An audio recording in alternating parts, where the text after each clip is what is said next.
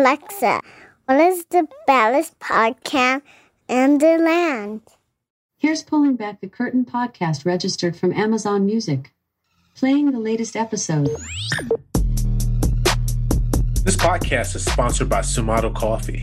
Sumato Coffee believes that coffee should be unique and high quality from bean to cup.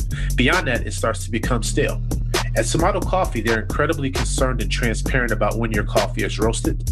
That's why they put the roast date right on the bag. Pulling Back the Curtain podcast listeners receive a 20% discount off their order by using promo code Ballers Coffee. To learn more about Sumato Coffee, please visit them at sumatocoffee.com. That's S U M A T O C O F F E E.com. What's happening, people, and what you know good? We'd like to thank you for listening and spending your time with us.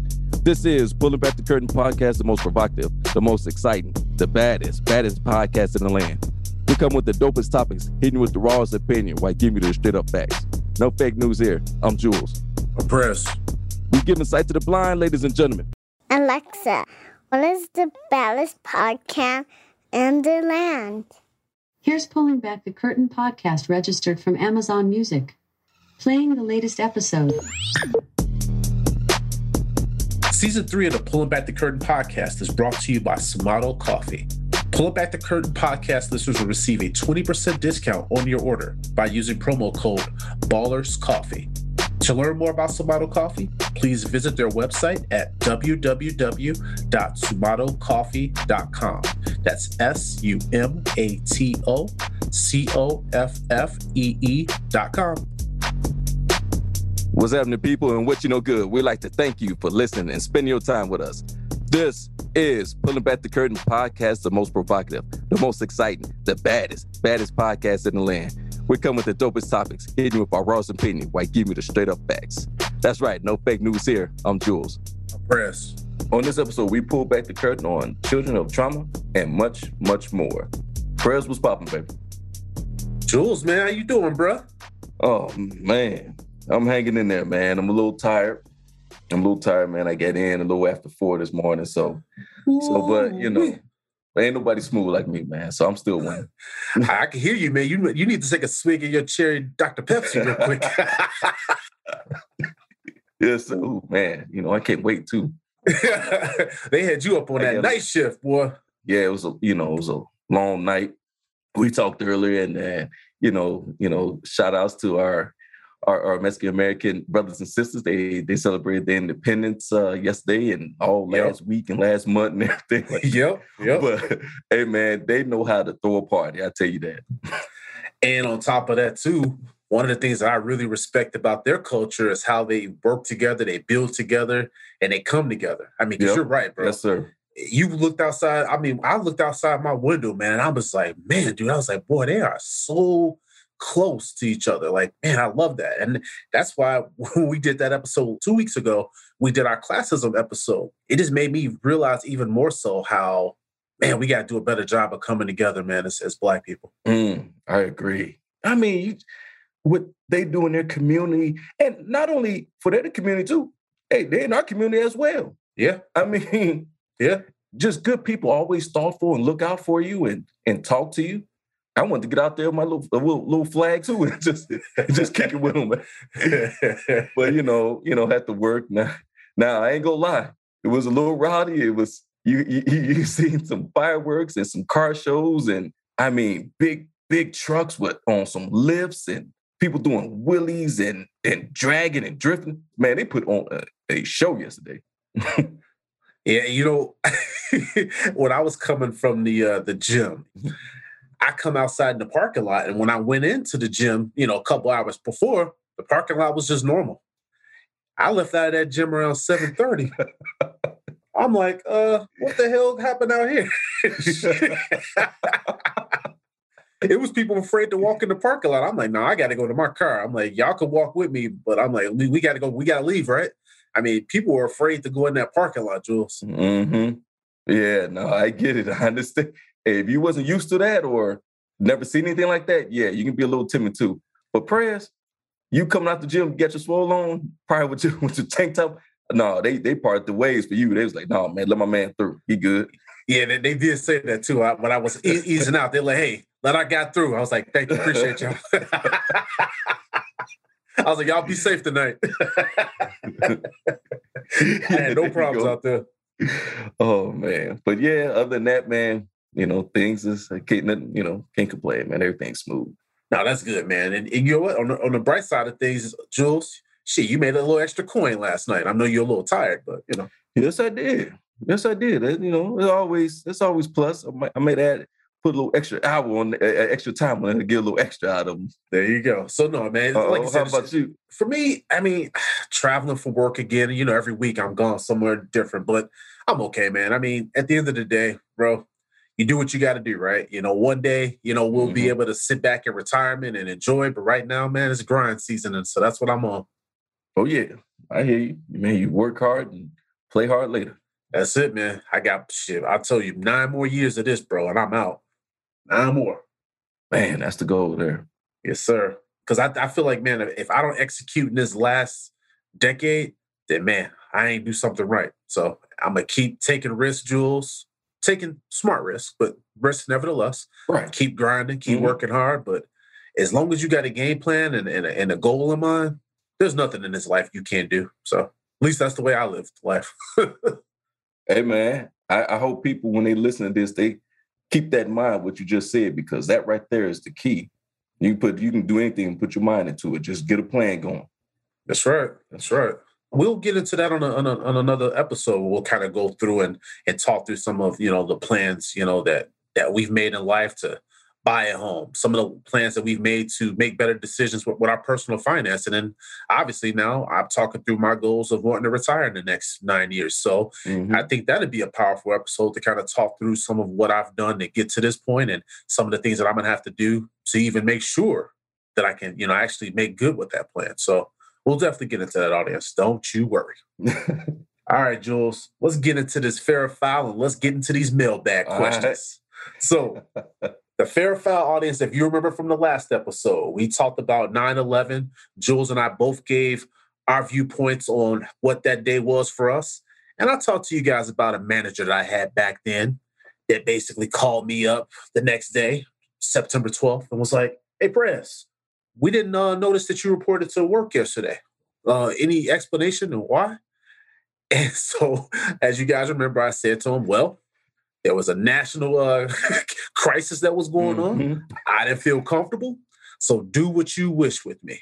Right. So, he didn't write me up, but he gave me a really hard time. So, Jules and audience, Damn. fair or foul on this manager questioning why I didn't report to work at the Chicago Board of Trade, which is a very large building in Chicago, when our twin towers were attacked. Man, Prez, I call it big foul. Put my flag. I'm gonna throw that thing. Listen, what are you supposed to do? You coming off the you coming off the train and everybody going the opposite direction from downtown. Yeah. I mean, what are you supposed to do? That was one of them things. Okay, going on America, something like that haven't happened since.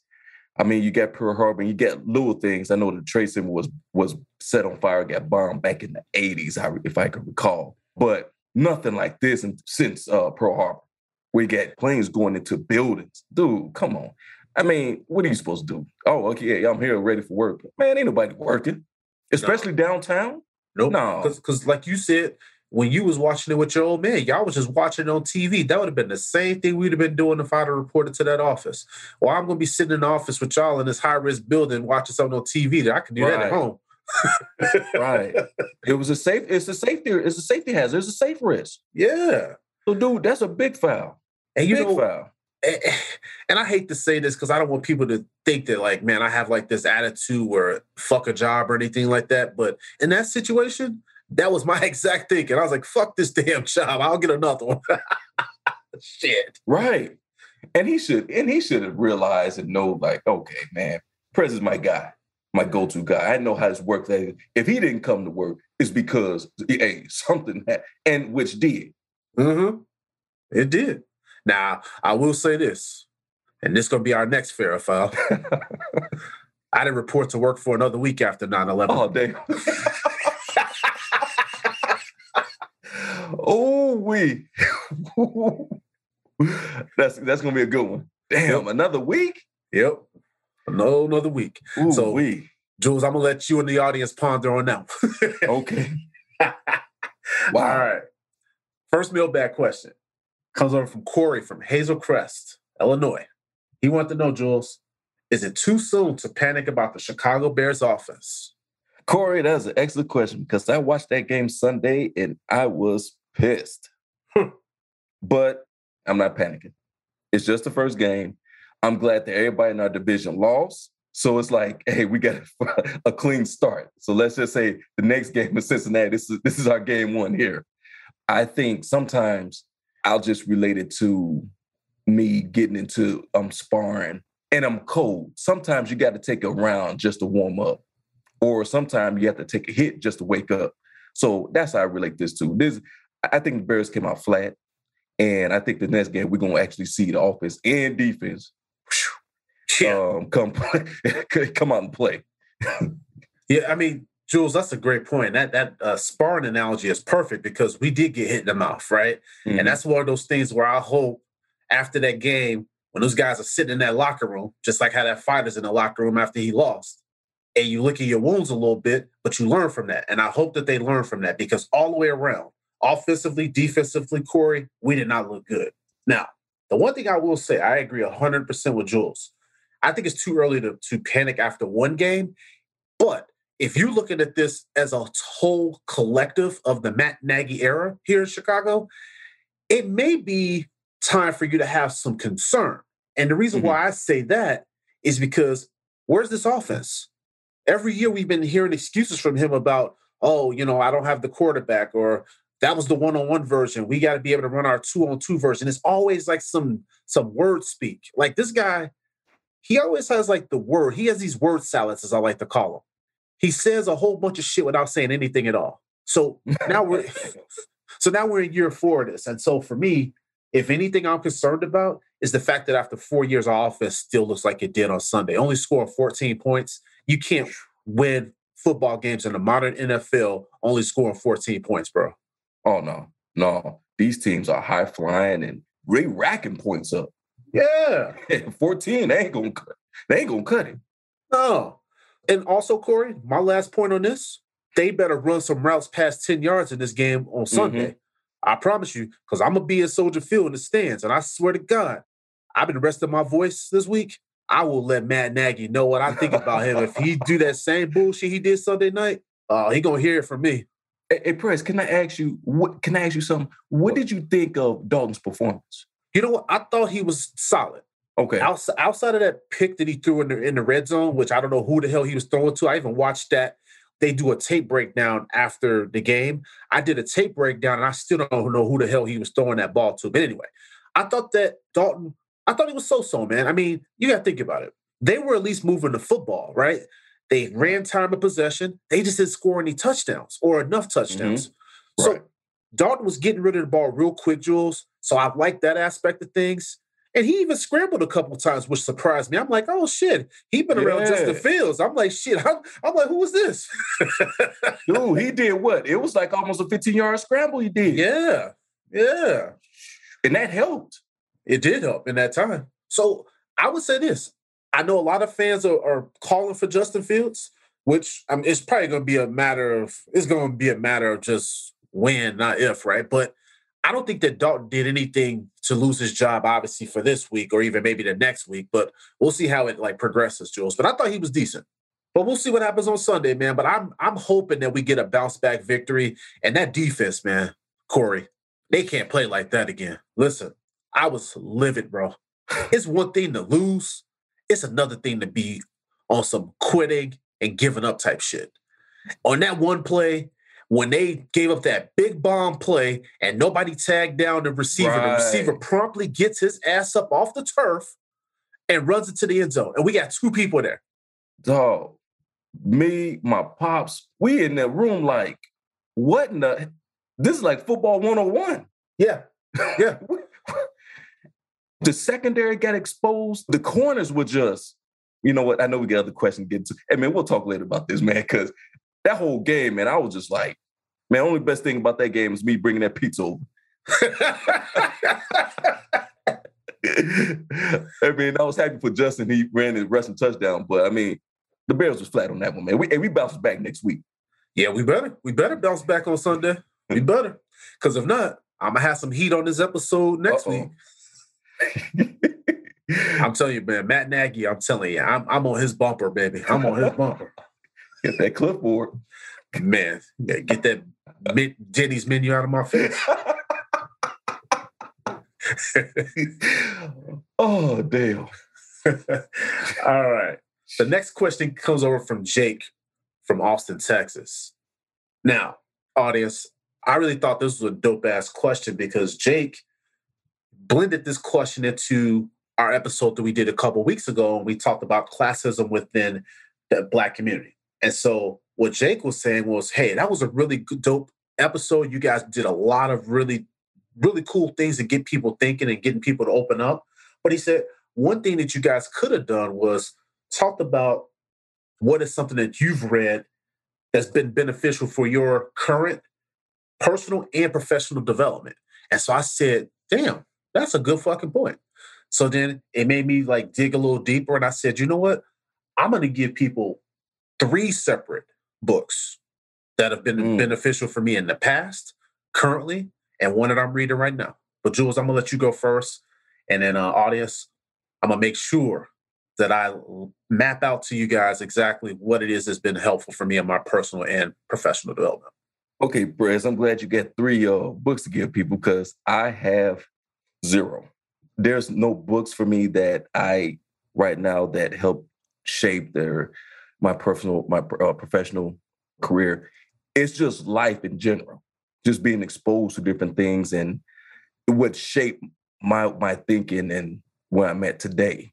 I believe I told said on this podcast that when my wife and I went to go buy a house, we was looking and we was in Mount Greenwood and how that police officer had stopped and waited until we left. I mean, those those those those experience and circumstances there, you looking like, wow, I should be able to go anywhere buy a house. But those some things there where, hey, you know, okay, here's where we at. So for me, it's just just just life in general, just life in general, just pretty much just living everyday life. Huh, hey, no, that's fair. That's fair. For me, I'm to give you guys three, as I mentioned. The first one is The Laws of Human Nature. This is by Robert Greene. And so I'm going to keep it very short and brief on the descriptions, but I'll just give you guys a couple nuggets on why I thought the book was applicable for me in my life. So for me, I like to just pride myself on being able to understand other people. And so the reason why I thought this book was really cool is because it talks about just basically you as an individual, first and foremost, understanding what makes others tick. And so I always talk about on these on these episodes, how is it that we could ever come together when everybody's too busy acting like they know everything, that they're, you know, bigger than the next person, when we all really are the same at the end of the day.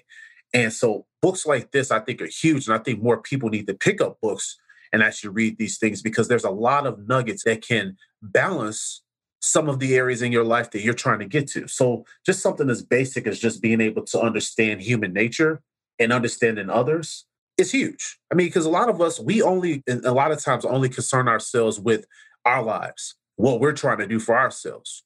But then if you're ever trying to get something done, think about in your personal lives, in your professional lives, you have to work with other people. If you don't know how to communicate with other people, if you don't understand body language, if you don't understand other things of how people may be able to react or how you may be able to get people to do things that you need them to do to make things happen, right? Books like this really are able to kind of help you kind of cut down the layers of, of bullshit with some people and understand exactly what makes other people tick. So that's the first one. The second one is Outliers. We had um, Malcolm uh, that was on the show in season 2 Mhm. Really great conversation. And he brought up this book. And this is an oldie but a goodie. So this is a book that I've read a couple times over the years. And so this one really is huge because a lot of people, when they think about success, they narrow it down just to the fact that people that work hard and that they're intelligent. But that's not all it takes to be successful in this world. There's tons of people that work hard. There's tons of people that are bright and intelligent, but they're not all successful. They're not all making things happen out here. So this book, Outliers, really kind of breaks that down.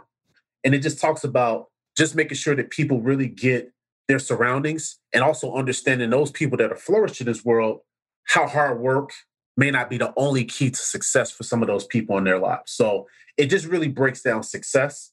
It just makes you aware of any of your shortcomings. And I think that that's also something for personal development that's huge, even for me, right? So when I think about my personal life, my career, there's something in your life that you're not executing on 100%. And I'm very, very focused. Jules can tell you this about me. If I touch something, if I'm doing something, I'm trying to be the best at it. And even if I'm not, you better believe I'm going to be breaking myself down and making sure that, hey, if I have any sort of perceived weakness, that I'm doing everything to strengthen that weakness up. So books like this kind of really help you with that. And then the last one, start with why. So you guys remember that we had an episode with Julius Dorsey on this show. It was about understanding your why. So a lot of people will say that. And to me, most people, when they say that to me, it kind of comes off as just like talk. Because most people to say that they know their why, they don't. And it's okay that you don't know your why. But when I read books like this, it's just, it puts in your face that on a daily basis, you should understand why you're doing the things that you're doing. Because there's a lot of people in this world that are kind of going through the motions, right? They get up, they're punching the clock, they're going home. That's a hamster wheel type of life. You have to understand why it is. What is it that's getting you out of bed besides the fact that you're going to punch in the clock for some company? What is it behind that that's important for you? So for me, I just never want to lose sight of why I'm doing anything that I'm doing. The why to me is more important than the what. And that's why this book has been another book that's been really important. So the name of the book is Start with Why, and it's by Simon Sinek. But so those are the three books. But I really appreciate that question, Jake, because it even made me kind of sit down and reevaluate just kind of like some of the books that I've read in the past. But then also it made me order this book that I just started reading now, and I'm halfway through it. But I appreciate the question because you're right. You push back on us, and that's what we ask our listeners to do. So I respect that. And any of our other listeners, if there's things that, hey, you're hearing and you're like, hey, I like this, but man, it would have been great if you guys could have did this. Listen, we'll take the feedback and, and guess what? And we'll show you how we'll apply it to the episode. So thank you so much for that question, Jake. Mm-hmm. All right. The next one comes over from Nelson from Glenview, Illinois. He wanted to know, Jules, did we watch the Holyfield fight? And what were our thoughts? I told you people on this show, I wasn't gonna pay for no more fight anyway. I, I watched it afterwards for free.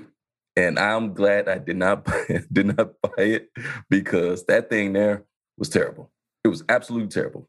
I don't fault the referee to uh, stop that fight early because Holyfield couldn't No do way. No he couldn't way. do anything.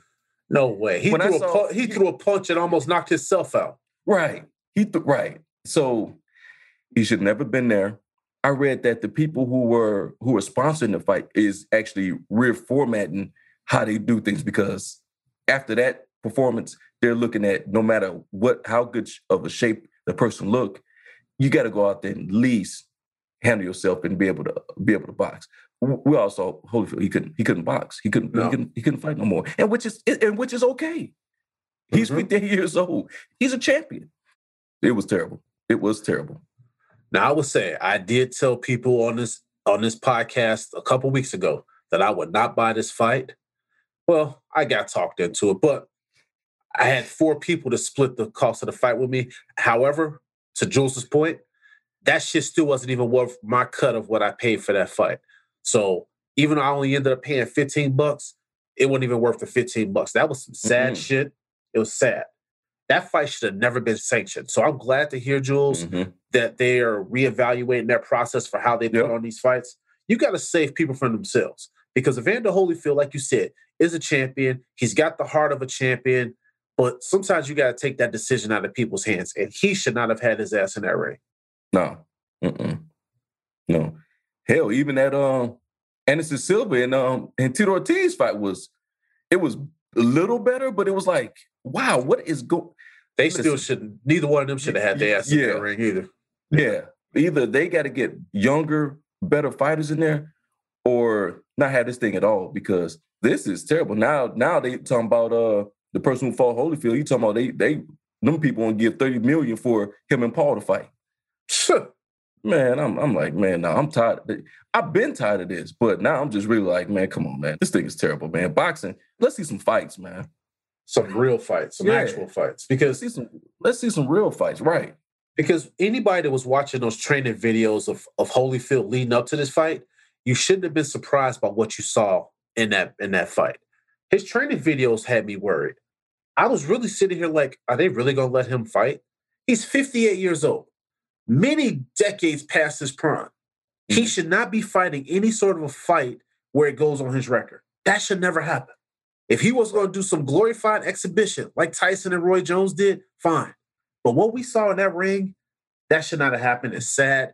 And stuff like that messes up your legacy. Because Evander Holyfield has a great legacy as a boxer. He's a champion. He competed at the highest of levels. But this is how people are going to remember him on the way out. It's sad. I'm glad the referee did his job. I don't see any one of them type fights, uh, Prez. I had people hitting me up. They were like, man, that referee was premature. He should have let him go on. I was like, no, he shouldn't. No, he shouldn't. When when Evander Holyfield threw that punch and, and, and threw himself where he threw him, that was when I would have stopped that damn fight. Damn. Right, Prez. Hey man, I, I kind of chuckle a little bit because I'm, I'm picturing in my head when he threw that punch and he fell on his own in the ropes. And it's like, And I try not to laugh, but yeah. and then he came and came up and um me and up giving a, a body shot or uppercut one and dropped him. I'm like, nah. And then he was giving him combinations and Holyfield just had his his earmuffs up and just he couldn't do nothing. He was just nah. Mm-mm. Nope. I'm with you. We need to fix this situation with boxing. But we do have a real boxing fight coming up. We got Fury and Wilder Oh, 3. yeah. Wilder, yeah. Yep. So that should get people back to realizing what real boxing is. I think Fury's gonna win now. But we'll talk about that one closer to that fight. But Okay. we, we got a real fight on the horizon, ladies and gentlemen. Thank God. All right, Jules. Well, the next mailbag question, speaking of a fight, Cynthia from Oceanside, California. She wanted to know, gentlemen, what are your thoughts on what Texas is doing regarding abortions in their state? Mm. Well, Cynthia asked the question. So a little bit about this. So after they went in there and banning women that can't get a uh, abortion after six weeks of being uh, pregnant. Here's the thing: I can never say what what a woman can do or not do her body. Very So- important to say, state yeah. that. Mm-mm, mm-mm. I won't do it. now, uh, now the thing is, women's menstrual cycle is only 28 days. Now it's about four weeks. Now, sometime, you know, what, what I read said sometimes women don't even know they're pregnant until almost that sixth week. That's right. So if there's a decision need to be made, it had to be made quick, which I wouldn't suggest that on anyone because you're dealing with a, pregnancy with a baby. So that's a decision that need to be, be made very seriously. It just don't give that uh, the, the mother time. I think it's selfish. I mean, I think a normal abortion you can do up to three months because I remember uh, in school studying on it. I just think they should let that alone. Me personally, perhaps it's already set in place. I know, of course, medically reason, there's reasons where you can do it after the six weeks of, of medical reasons, of course. But if somebody was uh, incest or rape, heaven forbid, you know, you, you can't, in which that's a decision where, hey, they shouldn't be played with this. Just leave it up to the mother. That's their decision. That's her body. And that's their, her decision. I think Cynthia, what Jules said in, in the first part of his statement, the fact that of the matter is you don't tell a woman what they can do with their body. That's their body, that's their decision. That's how it always has been. That's how it always should be. Now, when I saw that this law was put into place, when I looked at it, I said, okay, so they're going to allow private citizens to sue abortion providers and anyone who helps a woman obtain an abortion. And I said, well, what the fuck is that about? Mhm. That's that's included anyone that gives a woman a ride to a clinic or provides any sort of financial assistance for that woman to obtain an abortion. So now we got private citizens who are going to be allowed to bring these lawsuits. And they don't need to have any connection to the woman at all that they're suing. What the fuck is going on with that bullshit?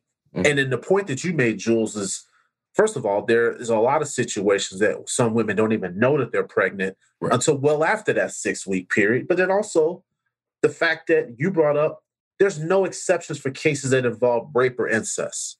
So why isn't that taken into consideration? Now, I'm not even going to try to even make sense of this law in, in, in any sort of way, but the general fact of the matter is you're going to sit here and give punitive damages to someone that's already had the most heinous things done to them. And in this law, to me, is no different than what the accused abuser did to these women in those situations. And I just think that this is just disgusting when I when I read through it and when I see what is happening. And also, don't be surprised if you see this shit pop up in other of these conservative states. Mm-hmm. It's really insane. I mean, where we have laws is is already in place for this. Why why go back and try to reinvent this wheel? I mean, it's already just leave it up for, for that mother and, and that's her decision. It's none of your damn business. And that's the thing that I always say that's one of the things that's wrong with this damn world is people not minding their own damn business. So mm. you gonna sit up here and take it upon yourself. You're like, oh, I see this person is going in and getting an abortion. I'm gonna file yeah, a lawsuit against them. Mind your damn business. Yeah, that's that's crazy, Prez. I didn't even know about that one. You, you can sue for giving the person a ride to the... If you help in any kind of way, that oh, person help. can be sued. Wow. And that's just what Texas has done is they're empowering individuals in that state to enforce this abortion ban. That's really what it comes down to. I even saw well, they got a whistleblower website where you can make anonymous tips to let them know if someone's basically helping or embedding into someone having an abortion. Like, what mm, is this Man. shit? Worry about your own self. Not like you said, you're gonna have abortion cops or something out there waiting on looking for people helping uh, ladies getting abortion. Hey, pull over. I know where you're going. You know, like, come on, man. That's. That's ridiculous. Yeah, so you know it's Texas. At the end of the day, you know it's par for the course. I mean, we saw what they did with critical race theory. So honestly, anything I see coming out of that state, it don't surprise me. So at the end of the day, Cynthia, with this question, a woman should be able to do whatever the fuck yes. she wants to do with her body. First and foremost, mm-hmm. fuck Texas. This is some bullshit.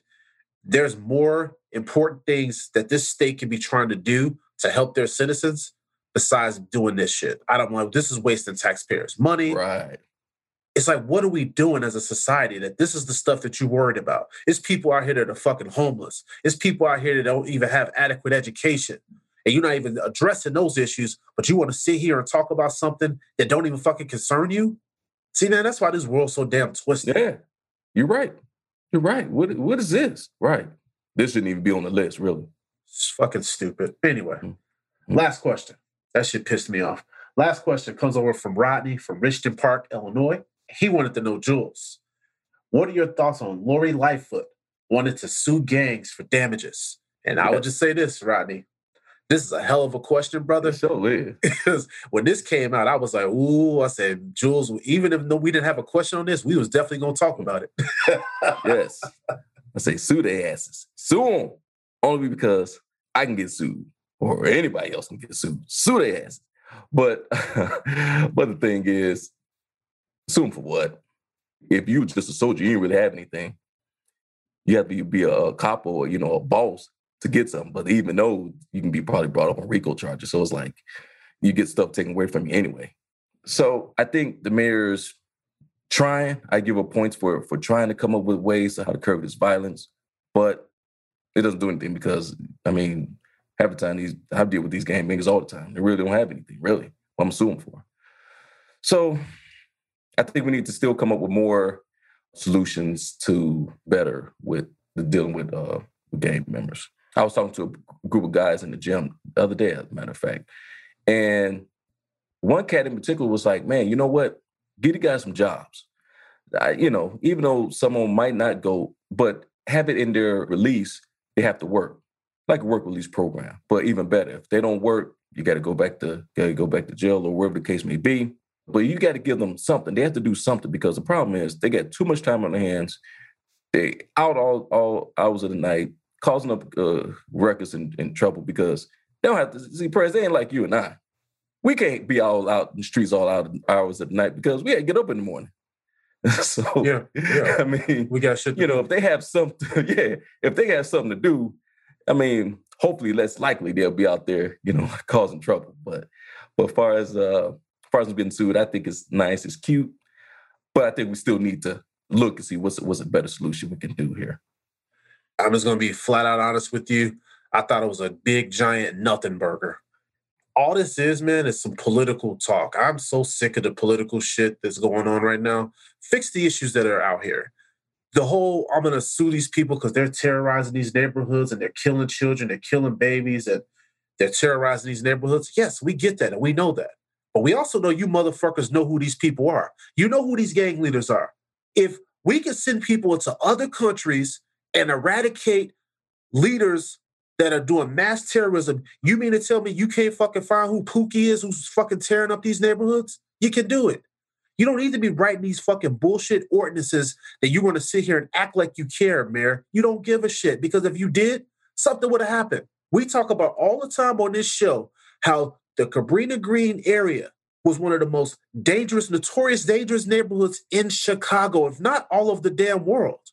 You go over that community right now, you got million dollar condos up as far as the eye can see. If they want to do something, if they're incentivized by doing something, they'll do it.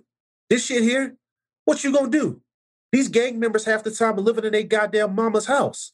What you gonna take? You gonna take right. mama's rent money? You're not gonna get nothing because listen, nothing from nothing leaves nothing. If you want to fix these problems, fix these problems. But shit like this, this is gonna be a waste of time. This is gonna be a, a waste of resources, and you're not gonna get anything for it. She just wants to make a headline. And let's be honest, Prez. They can be sued anyway, but I mean, you're not gonna get anything. Yeah, getting shit. if if something happened where that person caused something, yeah, you can you can be sued. Anybody can. I mean, it's something. I give her a little credit for trying, but no, we still need to come up with other other solutions. No, she if she want to try, she need to dig into that bag of tricks and come up with something else. because this comes on the heels of the episode that we're doing today when we talk about this children of trauma. And that is why mm-hmm. when I look at what she's trying to attempt to do, well, do it, Mary, because there's children right now in these inner cities that are being affected by the things that are happening in these communities. Mm-hmm. These communities are being ripped apart. I mean, you, you're seeing stuff like community violence that's going on. You have these kids that are dealing with sexual abuse. They're being, you know, molested. They're dealing with violence within the school, bullying, discrimination, racism. There's all type of events that these kids are going through right now. And this type of shit, people will say, and I hate when they say this, but people will say, "Oh, you know how kids are. They're resilient. They they they they can handle all type of adversity, and they're just kids. They'll be fine." That is the most asinine shit that you could ever say because that is not true. There's so many kids that we just sit here and just think they can go through all this trauma and it's not affecting them. No, it's affecting them. What they're doing is they're just basically repressing that inside of them and they're sitting here now they have this repressed trauma that they're dealing with they've never properly addressed it and what, what you think is going to happen? They're going to grow older. They're going to have all type of symptoms, and things of the trauma that they experienced as children. And in some cases, it may lead to some very dangerous outcomes for them later in life. So we should never sit here and just say, oh, because a child's gone through something, they'll be fine. They'll be able to bounce back from it. Kids are resilient. That that shit right there to me, Jules, when I hear that, it's a it's such a problematic statement. And that's why I got so fired up about the mayor and her wanting to sue the gang members. If you want to really mm-hmm. make sure that this stuff is being changed for the better, to go work in the communities. Actually, go take your ass there, Mayor. Understand who these people are in these communities that are fucking causing these problems. Then you work with your law enforcement in those areas and you guys do something about it. But sitting here telling me that, oh, I'm going to sue these people because we're going to get some money from them, that is not a solution. And meanwhile, who loses out? All of us lose out. The children, especially, are the ones that lose out. We always talk about how the children are so important. Everybody will say the children are our future. But why is it that those uh-huh. are the only group of people that people somehow forget about when all this violence and all this dra- drama and trauma is going on? I never understood that, Jules. It's crazy how the children is what got the civil rights movement in, in, in process, in motion. It was children, because remember, Dr. King was in his 20s. He was young, is what I'm referring to. So so we can't forget about we got to start them when they're young. I remember my mom; she always say, "Hey, you got to get the children to for discipline. You got to teach them from three to nine, three to nine years old." So the children that's that is why it's so it's so important that we talk about the child trauma because those are just experience or repeat of experience that leave child with this with like an overwhelming sense of either fear or loss you know making them feel like they have no safety or they can't control their own lives their social or their intellectual their, their development is off if it's left unaddressed uh Prez yeah, like you said it, it's a long-term effect with the length of their lives because it can be cut short no and that's a fair point now i will say this just because a child has gone through some sort of childhood trauma that doesn't necessarily that they're all going to be emotionally scarred for life if they've gone through some sort of a horrible mm-hmm. experience. But I think when I see the things that are going on in our inner cities, I think that it's important to recognize for parents or even people, family members. If you notice that a child may need some sort of professional help, then do that for that child. They always say when you can get to these things early on, it'll prevent those long term effects that you were kind of going down that path, Jules. Now, one of the things that people don't really talk about when they think about childhood trauma, we'll talk about the violence, we'll talk about the abuse things, but no one mm-hmm. talks about the effects that children have being in broken homes when a mother or father decides to divorce. No one talks about right. that, but I think that's also traumatic for a kid. Now, people will sit here and they think that it's not that big of a deal that you and the mother didn't, you know, work out and the kid has to pack up and they have to go spend half the week with you then they're going to spend the other half of the week with the with the mother you don't think that that's leaving some sort of void with that kid that kid wants both of their parents that kid doesn't want just yes. one parent here on this side and then one parent over here that's also something that people don't talk about and that is a huge void right now man Prez i'm glad you said that because it's been plenty of times i have to go on calls where there is a domestic disturbance on whether who gets who get the child for this day or this weekend. And the child sitting right there, and the mother and father can't get along. The father is calling the mom out of, out of her name, or the mother is calling the father out of his name. And they're doing it in front of this baby. That's not normal. That's not normal for, for a kid at that age to see your your your parents going at it. They're supposed to love each other, going at it this way and say, "Hey, here's a court order saying here's my days." A written contract say, "Hey, no, I'm supposed to get them every other weekend." That goes something with this child. Yeah. I mean, I think it's all it, it all matters, right? You, you mm-hmm. think about that, what you just mentioned. Let's talk about poverty. We talk about generational poverty, poverty all the time on this show. That's a part of trauma. Kids that grow up in the inner city when they don't have those resources. See, people they don't realize when we do these episodes that all this shit connects back. When you have kids that are having access to inadequate education, the resources in their community aren't there. That's a part of trauma, bro. Homelessness violence within families. Mm-hmm. Dude, all of this stuff matters. Even if you lose a loved one, there's kids out here, and, and, and I know this for fact because there's kids that I work with in these programs where they may lose a grandmother or they may lose an uncle. And those grandmother or the uncle was like the only kind of like family that they had. And now they're just out here wilding out because there's no one else in the family that's willing to take on that responsibility. That's also traumatic. There's kids that are losing relatives at a young age, and these are probably the only people that actually care about them. Cyberbullying. Right. Bullying. No one talks right. about that stuff. That shit matters. And that shit has mm-hmm. gotten worse than just the regular bullying that happened when you and I were in school, Jules. There's kids right now that are suffering in silence because there's no one that probably even knows that people are online picking on them. And they're not telling the people in their family about that. And we've seen so many situations where these kids are committing suicide because internally they're like just basically crushed and falling apart and they're not opening up and they're not communicating what they're feeling to other people. No, you're right, Prez. Like I said, when we coming up, it was just regular uh, kids in classrooms just getting picked on or talked about. Cyberbullying, that's a whole nother issue. If you have a dysfunctional home, you're kid coming up, have a dysfunctional home, or single family, or your grandmother's raising you, or you know, hell, sometimes you you raising yourself as a kid because it happens and you're on this computer. This is all you have. You're on a computer 24 7. And you get who knows coming from someplace else bullying, talking about how you live, you smell, you look, or you, you talk, or whatever the case may be. Stupid. That's how suicides happen. Or that's how you go up and you hurt somebody else. It all goes hand in hand.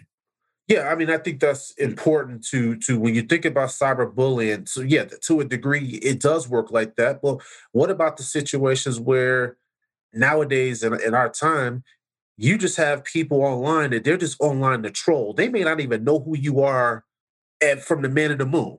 But you may post something, they disagree with you. So instead of them just being able to have an intelligent conversation with you about why they disagree with you, they're just going to get personal and they're going to say some fucked up shit to you. Now, Right. when I yeah, talk about too, yeah. yeah, when I talk about this trauma that not only children are experiencing, but as they grow up and they become preteens or teenagers, there's that's a whole nother level of pressure that these kids are growing up in that you and I didn't have. Now, let's just amplify that by the fact that if this kid had any sort of trauma as they were coming up in any of the various ways that we discussed earlier, you don't know how that's going to affect somebody later in life. Now they got somebody fucking with them. You don't know what that does to somebody, especially if the trauma that this child had when they were growing up was unaddressed because A, they either didn't speak up or either B, they had parents and people around them that weren't observant enough that realized that, hey, maybe something's going on with this child. That's one of the things there that really I think we need to do a better job with because in the program where we're working with the kids, we see some of the symptoms of these kids when they're coming into the program. And you know, hey, something happened with this kid. And that's when you Mm. kind of have more of those one off conversations with them to just kind of dig a little deeper. So I would say some of the things that I've seen with kids is they sometimes have like little flashbacks to some of the things that that that it- they experienced at one point in their life, but it comes back in weird times for them, right? You also see the outburst, being disrespectful, being overly aggressive. Now, there's some people when they see that behavior, they just write the kid off. I'm not dealing with that shit. You're disrespectful. But you have to understand what causes some of those behaviors, right? You Mhm. sometimes you'll see some of these kids in these programs, they're super quiet. They're isolated from the other kids. Those are all signs that that person may be depressed. That person's just showing you that they don't really know how to open up or even be around anybody. There's kids that are being in a program. You try to find out what are you interested in? What do you like to do? They don't have any sort of interest or hobbies. That is a major red flag. So if that's your child and you see your child and they're not really interested in anything, they don't really want to do anything, that's not normal. Kids need to be exposed to external stimuli. So if you have that type of things that are going on, those are major problems. Now let's just say this. There's an even younger subgroup of kids, Jules, that we hear from some of the other caregivers for the programs, and they'll say the kids that are like still in middle school or like the grade school age kids. These Mhm. kids are struggling with their work, their schoolwork, and homework. They are moody. They get disruptive very easily. Again, these are signs that that person is not having a good go of it. That's the, some of the stuff that you got to pay attention to because this trauma gone unaddressed, it causes these other issues. And like I said, with some of the older kids that I'm dealing with, now let's just see what the next step could be. Alcohol, drugs, gangs, all kind of other things that are negative things that this person doesn't need to be involved with. But if they don't find any sort of peace with anything else, then they're going to easily succumb to negative bullshit because for them, they don't care. They don't even care about themselves. Wow, because you know those effects, Prez, man, that's hey, you said something right there, boy. You know the effects can it, it can be the short or long term, but the individual sometimes may not even recognize the connection between the traumatic event or or or or the effects that they have. So which mean indirectly they doing things and they don't even know what they're doing. That, and that's another thing too. And that's very, very Dude. true because we see that all the time. Yeah. It, it's been plenty of times you I have to, you know, that's one thing I love about my job. I, I get to meet different people and talk to different different people and kids and adults. And sometimes like they do things and, and don't know, don't realize what they're doing until somebody explain it to them. Because they figure, well, this is how this is how they handle it. This is, this is what they taught. This is what they thought that it was right. And it, and it's and it's not. And and you can't really body slam them too hard because they just didn't know. But now you have somebody, now they have some guidance or some wisdom, somebody to tell them things, or him or, her. They can see, they can see outside the the uh, outside the scope. Like, okay, no, no, okay, yeah, yeah, you was right. I I didn't see it that way, or you know, you put me on something new. Because when you dealing with a traumatic uh, uh, traumatic stress disorder, it messes with you. It messes with the way you think. You're moody, like you said, Prez. You can't sleep. You can't. You, you can't concentrate. So how are you supposed to learn? Well, and that's one of the biggest impacts that you see with trauma, because those are some of the Mm-hmm. things that we're able to uncover in the program. When you start Mm. to see kids that their grades are not good, well, it may not even be the fact that the kid is, you know, not able to pick up the material. They just probably, because of the trauma and the things that they have going on, it's just stunning their development there. So a lot of times we see with some of these kids, they have good test scores, but however, their grades tend to be really low. They get a lot of suspensions because that's that whole acting up thing that we talked about. Mm-hmm.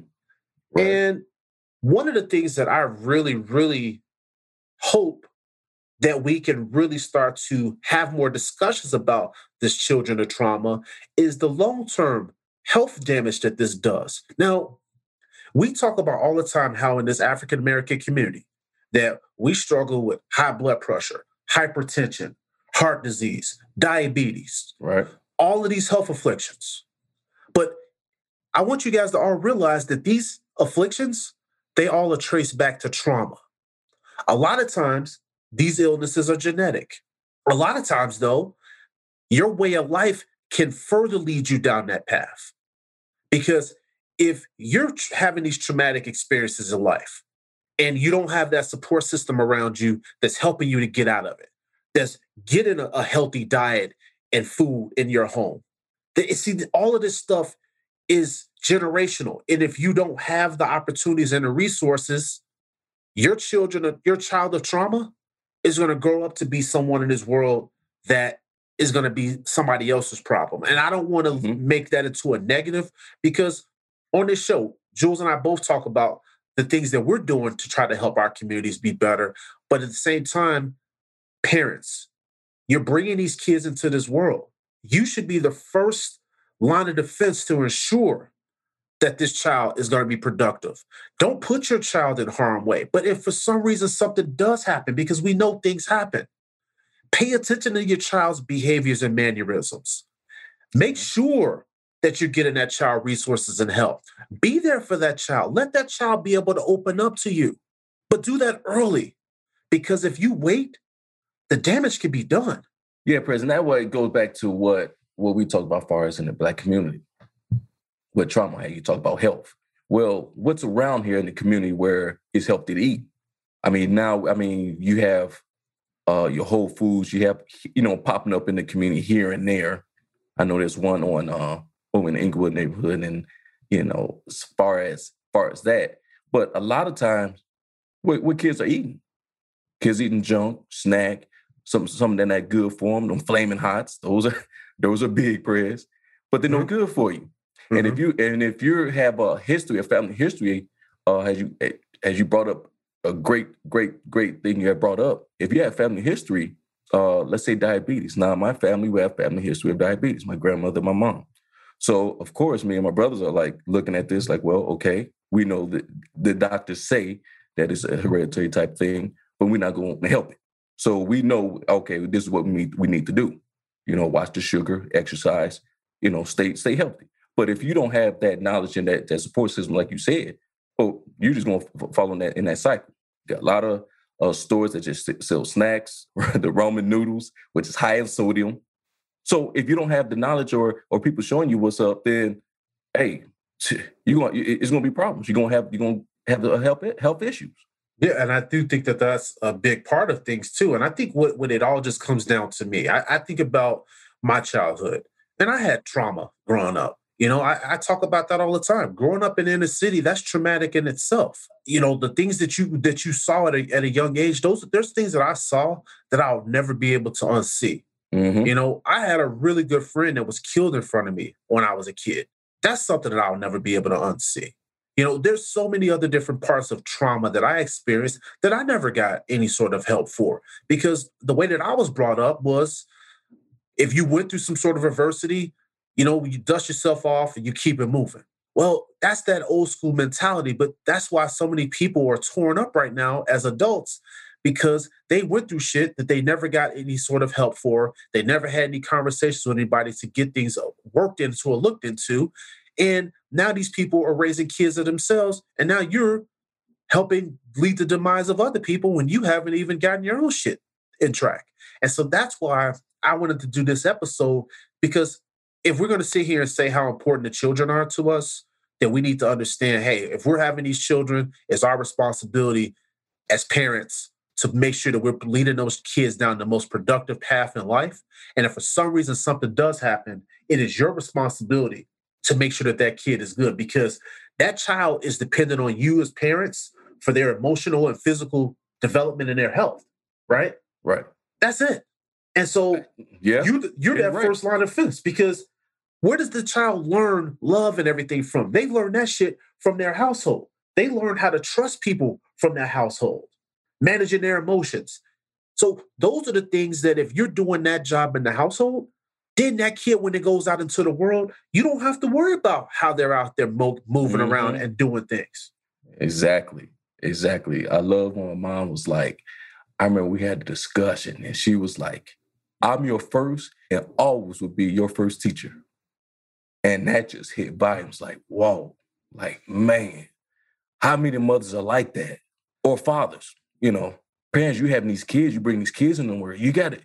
Nobody else is going to train, nobody else is going to teach or train your kid. Now, you may have some good peoples along the way to look out, like Prez, what you're doing, what I'm doing at my in my job. But ultimately, it's a parent's responsibility to train this child and, and, and teach him, or him or her. Yeah. Well, I will say this too, Jules, to piggyback off of what you just said there.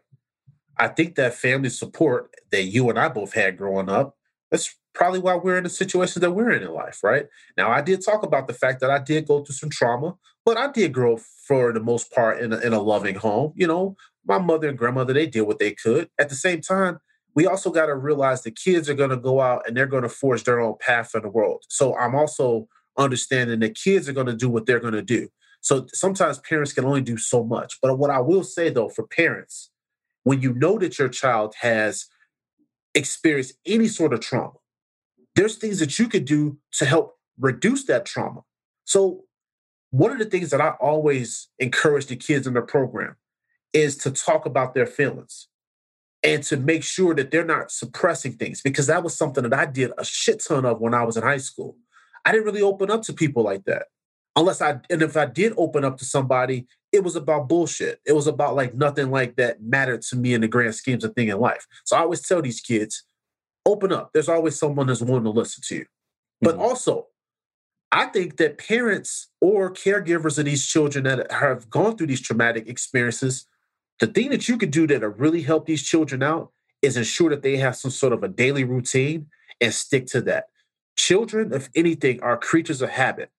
If you allow your child to not have any sort of stability, to not have them on any sort of a, a structured schedule, then if a kid has had any sort of traumatic experience, not having any structure, that's going to further throw them down the rabbit hole. And I think that's something that a lot of parents need to be looking at. Also, too, just being open and honest with your kids. That was one of the things that I really respected about the way that I did grow up, is that my grandmother didn't sugarcoat a damn thing with us. Mm. She she let us know what time it was, and guess what? She was brutally honest.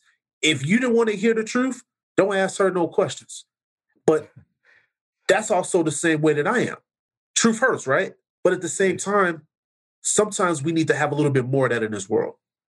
Yeah, I think also what can help is to recognize the triggers. I mean, it could be uh, something that he or she uh, saw or or a place or a situation that kind of bring back that that trauma. You know, mm-hmm. something something happened where okay, what was the cause of it, and we need to find out what tr- what triggers it. And that way, if you know the trigger, then you'll be able to protect that kid from experience, and eventually you can kind of learn to to live with it also make the make the list make the list of the triggers and you can identify it you know be sure to you can you, sometimes you gotta gotta like say practice it you gotta have a care do it exercise can be it can be unsettled but once you once you know what trigger you can you can develop a pattern to better manage and and and, and you can better manage your response to it too. And and Prez what you said was big as far as sharing it. If you if you have a good friend or a family member you can you can share with somebody that you trust and and also you can have support in that way too.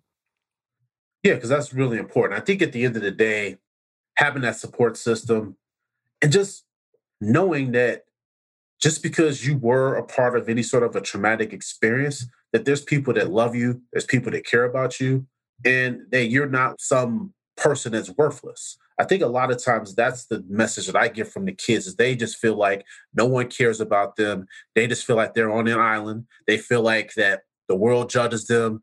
You know, they if they get pulled over or they have an interaction with law enforcement, they just feel like, hey, the person's gonna run their their, you know, run their information. They see a bunch of stuff pop up. They're just gonna say, oh, this person's a, a knucklehead or a troublemaker. But they don't necessarily know the kid and know that the kid has been through so much shit that they're doing these things because they don't have anybody that's ever told them otherwise, or they don't have enough mm-hmm. people that are stepping up and saying, "No, nah, you you better than this." And so I think a lot of times we just have to make sure that when we see someone, don't just look at the person for their behavior, but try to understand who the person is. I think that's the biggest thing for me. And then before we get out of here, one thing that I just want to just make sure if there's anybody that's listening to this episode and you're a child of trauma and you're an adult that's still trying to navigate this on your own, just know that it's never too late for you to get help. Because I'm telling you, I've gone through therapy. That shit helps. And sometimes you may try to figure things out on your own and you don't have the tools to be successful to fix a lot of these behaviors and these damages and things like that. And you don't want later in your life for you to be an unhappy person and everything you touch has just been something destructive. And like Jules said earlier, it may even be things that you're doing that you don't even realize why you're doing them or what you're doing but it still doesn't change the fact that you're still causing damage to others. So seek the help of a trained professional if you need, because there's resources out there. And I just want to make sure that people just understand that in this life, that our children are our most valuable commodity. It's up to us to ensure that these children grow to be productive adults that live a fruitful life. But it starts with what happens in the home, what you're exposing your child to, and what you're doing as a parent to elevate that child if they have had some sort of a traumatic experience. But just know it's never too late. There's people out there that care, and you're not alone. Jules, going to hit him with that curtain call, bruh. Prez, this curtain call goes out to the Chicago Child Trauma Center. The CCTC serves Chicago area children from ages 1 to 18 that have been exposed to traumatic events, including physical and sexual abuse, witnessing violence, and complex trauma. The center's mission is to provide expert level trauma care to children and their families. The CCTC is the only agency in Chicago that specializes in trauma focused assessment and psychotherapy for the full range of potentially traumatic events experienced by children. CCTC, Prez and I and Pulling Back the Curtain podcast family would like to thank you and appreciate all your hard work. Hey, Jules, thanks for that curtain call. As always, you can find this podcast on Amazon Music, Spotify, Apple Podcast, iHeartRadio, Stitcher, Google Podcast, Deezer, or wherever you get your podcast. We appreciate your continued support of the show. Without you, we wouldn't be. We're the Pulling Back the Curtain podcast. Thanks for listening.